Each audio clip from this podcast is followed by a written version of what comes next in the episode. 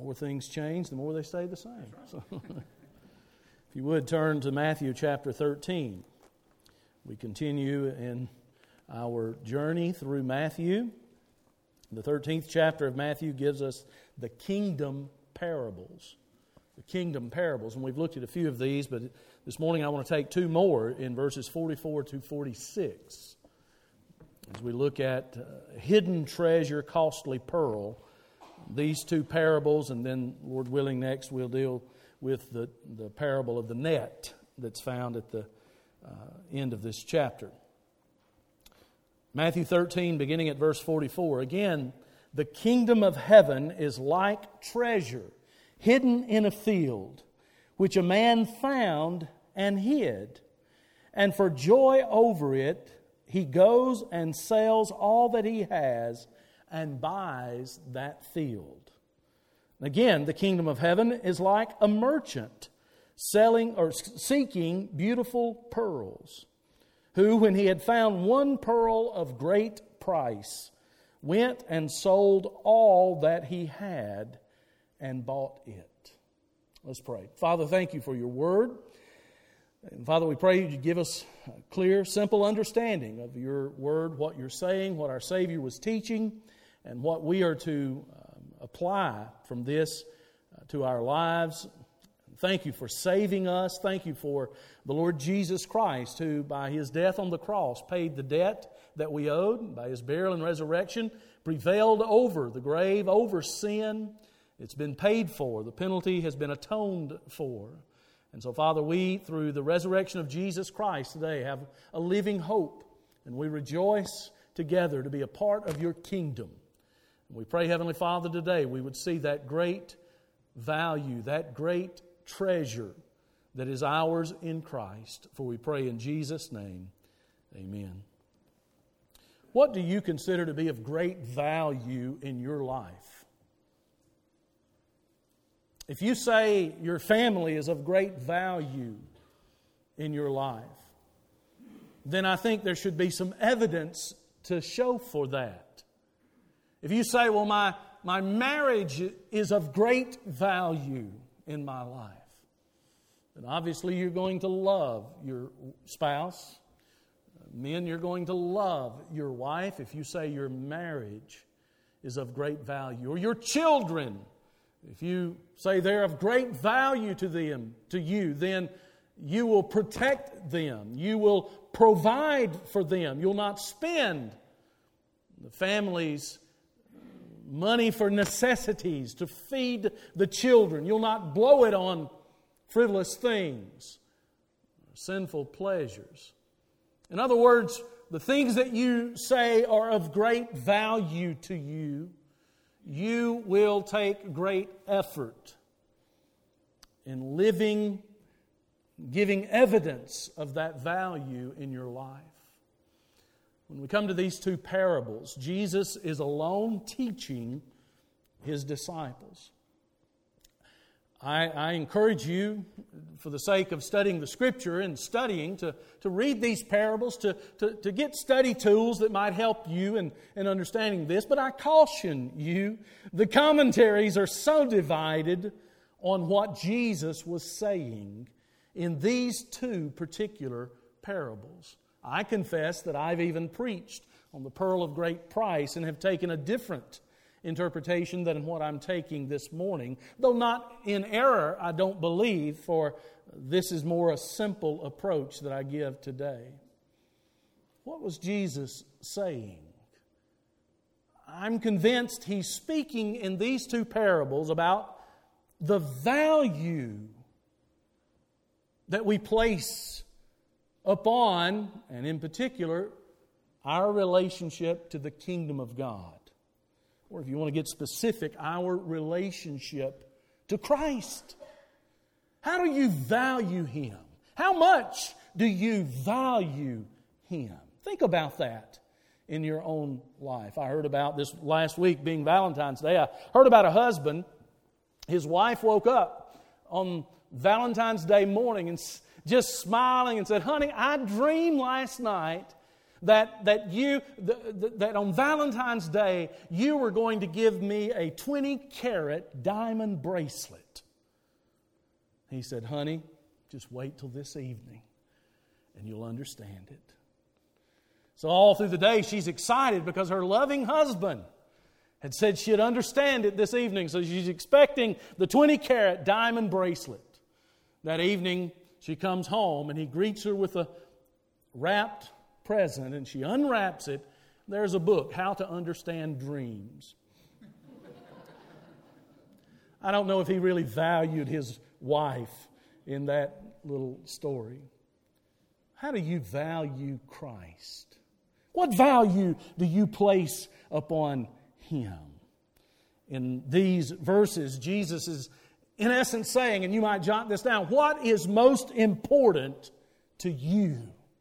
Or what is most important to me? The first parable, verse 44, again, a parable is just a, a, an earthly story with a heavenly meaning. And for the most part, every parable has just one simple truth. There are so many that want to make these two into so much more, and, and some that see that the, the pearl represents Israel, and some that see it as the church, and some that, and, and, and we, get, we get so convoluted that we may miss the simple point. I'm convinced both of these, Jesus is telling us about things of great value. And in essence, is asking us, what is most important to you? In the first parable, the kingdom of heaven is like a treasure hidden in a field. Here's a man working in a field, and he stumbles upon this buried treasure. Maybe he was tilling the soil. And, he stumbled upon this treasure. That might be a little foreign to us, but, but there was a day, and particularly in the Middle East, they didn't have banks to store their wealth in.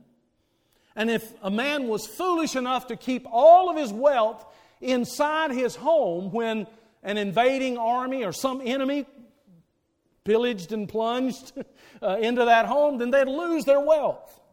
And so they would bury the treasure six steps by the old tree, three to the uh, barn. And they would bury the treasure.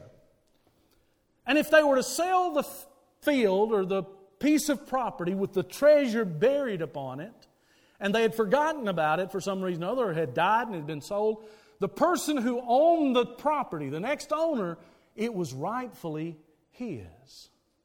So, verse 44 talks about a parable, a story where a man is working in a field and he finds this buried treasure and he buries it again. He puts it, I don't know if he puts it back in the same place, but he buries it and in, then with great haste he buys the property so the treasure would be rightfully his. Same with the pearl of great price, verse 45 and 46. There's a merchant who was seeking beautiful pearls. Both of these men are diligent workers. Don't you see that in the parable? And he's, here's the, the, the one seeking the beautiful pearls. And then he found one that was more beautiful than all the others, a pearl of, that was very costly. Pearls were used as a commodity for, for money, uh, for, for uh, uh, purchasing things. It was of great to find the perfectly formed pearl and maybe a certain size pearl. And so he discovers that. And when he finds that, he went and sold all that he had and bought it. Now, who is Jesus speaking to here?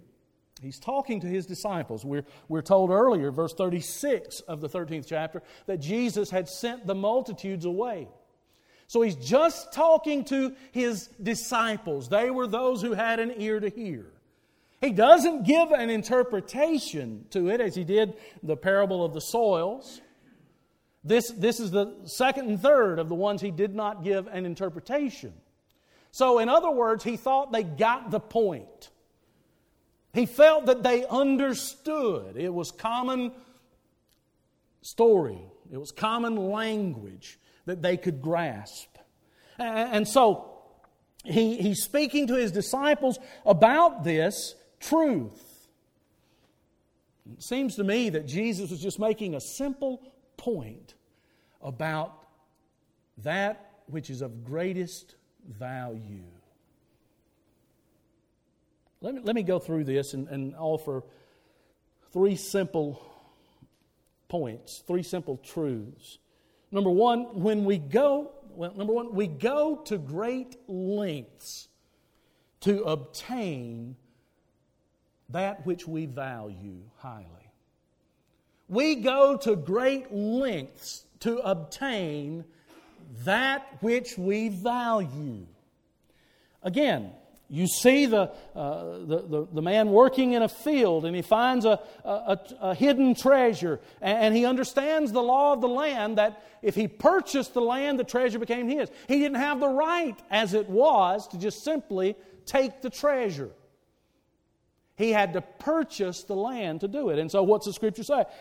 That he, for joy over finding that treasure and it, it to become his, he sells all that he has and buys the field. He knew he couldn't just buy the hidden treasure. He went to great lengths to get that which was of great value the pearl. He was already searching for pearls, but he found the one pearl of great price. What did he do? He went and sold all that he had and bought it. These men in the parable go to great lengths to obtain that which they value. Now, hear me, I'm not saying that for you to have a relationship with Christ, for you to be saved, I'm not saying sell everything you have and you can then earn it, purchase it, buy it. That would be salvation by works. And we know that it's grace, it's God's unmerited favor by which we are saved. But, dear friend, when you are saved, that relationship with Christ, you go to great lengths to value your Savior. You go to great lengths to value the, the relationship that you have with Him. Here were these two men in the two parables, and, and they go to great expense to obtain it. All that they had, they got rid of, it says. He sold all that he had and bought the field, verse 44. Verse 46, he sold all that he had and he bought the one pearl of great price. We invest in those things that are of great value to us. In a temporal sense, we do. Sometimes we invest in things that, and, and they're really bad investments. I, I don't know, and, and, I don't. Homes and automobiles seem to be the two things that that uh, we put great investment in, and it takes long term to pay it off. I think. Do they go beyond thirty years now on a home mortgage? And automobiles, I think seven or longer than seven. Apparently, these are things of great value that they'll go to that extent to, to, to, to obtain them, being saddled with those things, being burdened with that. I'm, I'm not condemning necessarily. You be true to your obligation if it fits within your budget and so forth. I, am not that. But, but the things that, that are of value to us will go to great expense to obtain them. How about your walk with Christ? As a believer, as a follower of Christ, and that's who Jesus is talking to, disciples who had already trusted him, he's talking to them about kingdom living, being a citizen of the kingdom of heaven. It's free to be saved, but dear friend, it is not cheap. It is costly to walk after Christ. That's the simple message of these parables. We go to great lengths to obtain the things that we value. We, we reveal our values by the time that we invest. If you value your family, you invest in your family. If you value your children, you invest in them. I noticed on a, one of the church signs down the road, it said, Children spell love T I M E. And while we may think it's most important that we work and that we work and we earn money and we earn money, sometimes all a child needs is love that is expressed in the time that we spend because we, we give time to the things that we value. And we reveal our values by the things that we put our energy into. Here was a man digging in a field. Here was a man harvesting pearls. And it took energy for them to be able to do what they did to discover what they want. They showed considerable energy in these treasures and the way that they responded. Oh, that we might see the wealth of eternal value that we invest in ourselves the gold of His grace, the pearls of His promises, the rubies of redemption, eternal riches that are ours in Christ Jesus, and that we expend, we go to great lengths to live in the kingdom as kingdom citizens and enjoy that relationship, that fellowship as sons and daughters of God, followers of Christ. We go to great lengths to obtain what we value. That's taught here. Secondly, we pursue what we value diligently. Verse 44, it says, and for joy over it, he goes and sells all that he has and buys it. Uh, the, the, the, the idea, the, with energy, he quickly, before someone else found or took away or robbed him of the treasure that he thought he could get. Same with the uh, harvester of the pearls, the merchant seeking beautiful pearls. He sold all that he had and he bought it. I'm reminded of what Jesus taught in Matthew 6 and verse 33.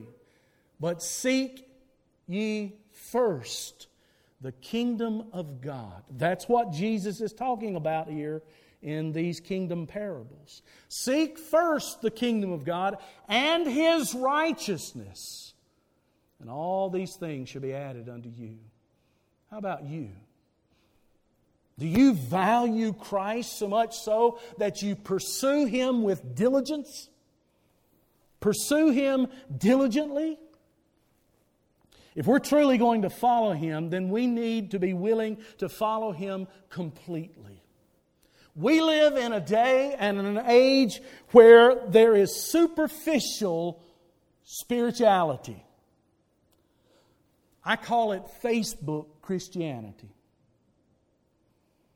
You can post anything you want. I'm six foot eight, buff, perfect, chiseled, 240 pounds on Facebook. you, can, you can purchase, you can post anything you want.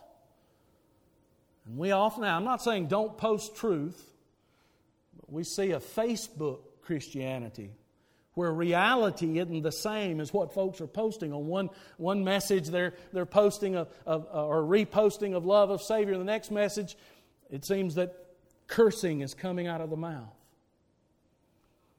We, we live in an age where we want to give a nod to God. Yeah, the man upstairs. Just give him a nod.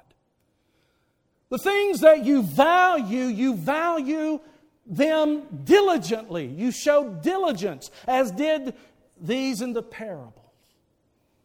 Paul understood that when he wrote to the Philippians in chapter 3, verses 8 through 11. Paul said, But I consider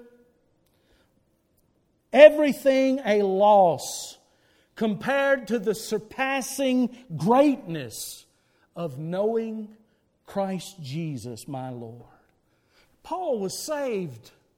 But he's talking about a diligent pursuit of what? Knowing Christ.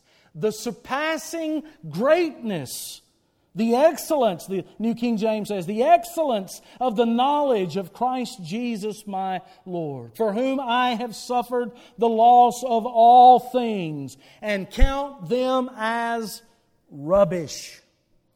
The Old King James says dung that I may gain Christ and be found in him, not having my own righteousness, which is from the law, but that which is through faith in Christ, the righteousness which is from God by faith, that I may know him and the power of his resurrection and the fellowship of his sufferings, being conformed to his death, if by any means I may obtain to the resurrection from the dead. I love verse 12 of Philippians chapter 3. He says, Not that I have already attained or am already perfected, I hadn't arrived, he says, but I press on that I may lay hold of that for which Christ Jesus has laid hold of me. Paul is saying what I think these parables are teaching Paul is saying, I want to lay hold of that which is laid hold of me. Is there a diligence in your life to know the King of the kingdom of which you are a part? That's what we're seeing in this. The kind of attitude that a person in the kingdom should have is that with diligence, we pursue Christ.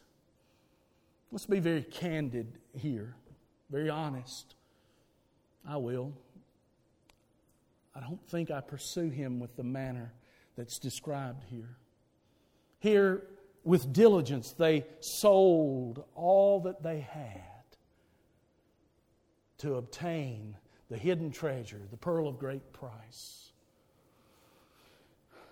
Too often, I choose self over the Savior. Too often I choose comfort over conformity to Christ. Too often I choose pleasure instead of pleasing Christ.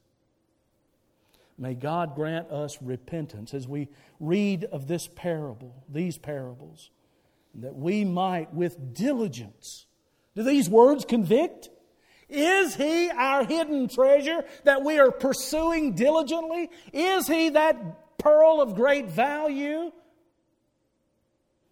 How do we do that? Hebrews chapter 12, the writer of Hebrews 12 says, says this Since we're surrounded by such a great cloud of witnesses, let us throw off, let us lay aside everything that hinders and the sin that so easily entangles us, and let us run with perseverance the race that is set before us. How? By fixing our eyes upon Jesus. You value Christ? You value the King in which you're a kingdom citizen? Are your eyes fixed upon Christ? Lay aside everything that hinders and the sin that so easily entangles. May God convict us of those things that entangle us, those pleasurable sins. And then we are to run with perseverance, consistency. Consistency. Truth be known, if we were consistent followers of Christ, we'd pack the house every Sunday. People wouldn't let anything hinder them from coming together to worship Christ. You may say, Well, I don't like the preacher down there. I don't like the deacons down there. Whatever, you're not coming for them. It's Christ who's the hidden treasure. It's Christ who is the pearl of great value. Fixing our eyes on Jesus. This is the how to persevere. Are your eyes fixed upon the Lord Jesus Christ? Constantly focusing on that He loves us, on that He died for us, that He shed His precious blood for the penalty of our sin, the payment, the atonement for our sin, and that He rose from the dead, opening the door of life to us. He is that hidden treasure, He is that pearl of great value. So we go to great lengths to obtain what we value. And if we value Christ, we will pursue Him diligently. Lastly, I would say that we pursue what we value with joy, not out of obligation. Verse 44, it says, And for joy over it. What's the it? The hidden treasure. And for joy over it, he goes and sells all that he has and buys that field. verse 46, it said, When he had found the one pearl of great price, that he went and sold all that he had and bought it. There's no obligation here.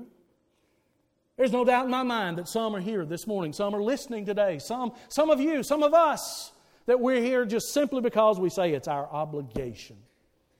Well, it may be but is there joy? Here is the statement We pursue what we value out of joy, not obligation. We enjoy Christ. It's not a sense of drudgery, there's no dragging of the feet in this, these parables. Joyfully and eagerly they sold everything so they might obtain the object of their desire. What are you willing to give to follow after Christ? You say, Well, I just want fire insurance so I won't go to hell. That's not what He's called us to. Praise God that He saves us from eternal damnation, eternal punishment that we rightfully deserve. But He saved us to so much more. Pursue what we value out of joy. What length would you go to to save the life of your child? If your child, God forbid, somehow or another became sick and the doctor said he needs a kidney to live. Oh, and by the way, Dad, you have a perfect matching kidney. By the way, Mom, you have a perfect matching kidney, would you give that for your child? Would you? We go with joy, not obligation, not drudgery, with joy. Many years ago, in uh, uh, um, a British statesman had sent a chest with some things in it, important things, to a person he knew in a town in South Africa. The person in South Africa in that town saw the box arrive at the postal place, but he didn't want to, he, it was collect on delivery. He didn't want to pay uh, the fare, the postal fee. And so he refused it. He was just that stubborn. The post office, they wouldn't do it. They didn't want to send it back, so they just used the chest as a footrest for many years. Finally, when the old curmudgeon died that it had been sent to originally, the post office then put the chest up for sale. And someone bought it for just pennies. And when they opened it, they found it filled with certificates, silver certificates uh, of the British pound. Great wealth that had been sent to that gentleman. And they refused it. There's great wealth in Christ Jesus. So much more than just fire insurance. There's great wealth of eternal value in our Lord Jesus Christ. He is the hidden treasure. He is the one pearl of great value, great costliness. One, one final thing in, in concluding. I noticed that in this parable that these two discovered the treasures in different ways. First, you have the worker in the field who's digging, working along, and he is surprised. He stumbles upon, if you will, the hidden treasure. The other, you have a merchant who is diligently seeking such. Is that not the way many of us come to Christ? Some stumble upon him. You may have been shown up this morning just because it was an obligation.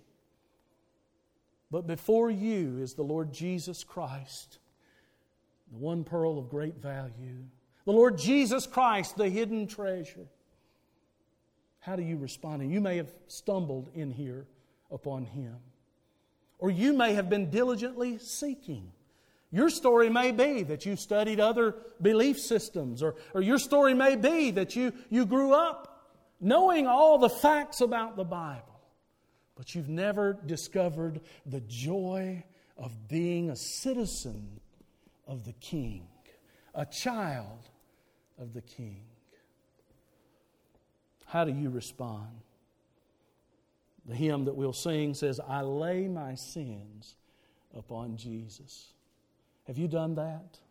In faith, we believe that He paid the debt for our sin. That's what the Bible teaches. We believe Him concerning His Word, concerning Christ, and we're born again. Faith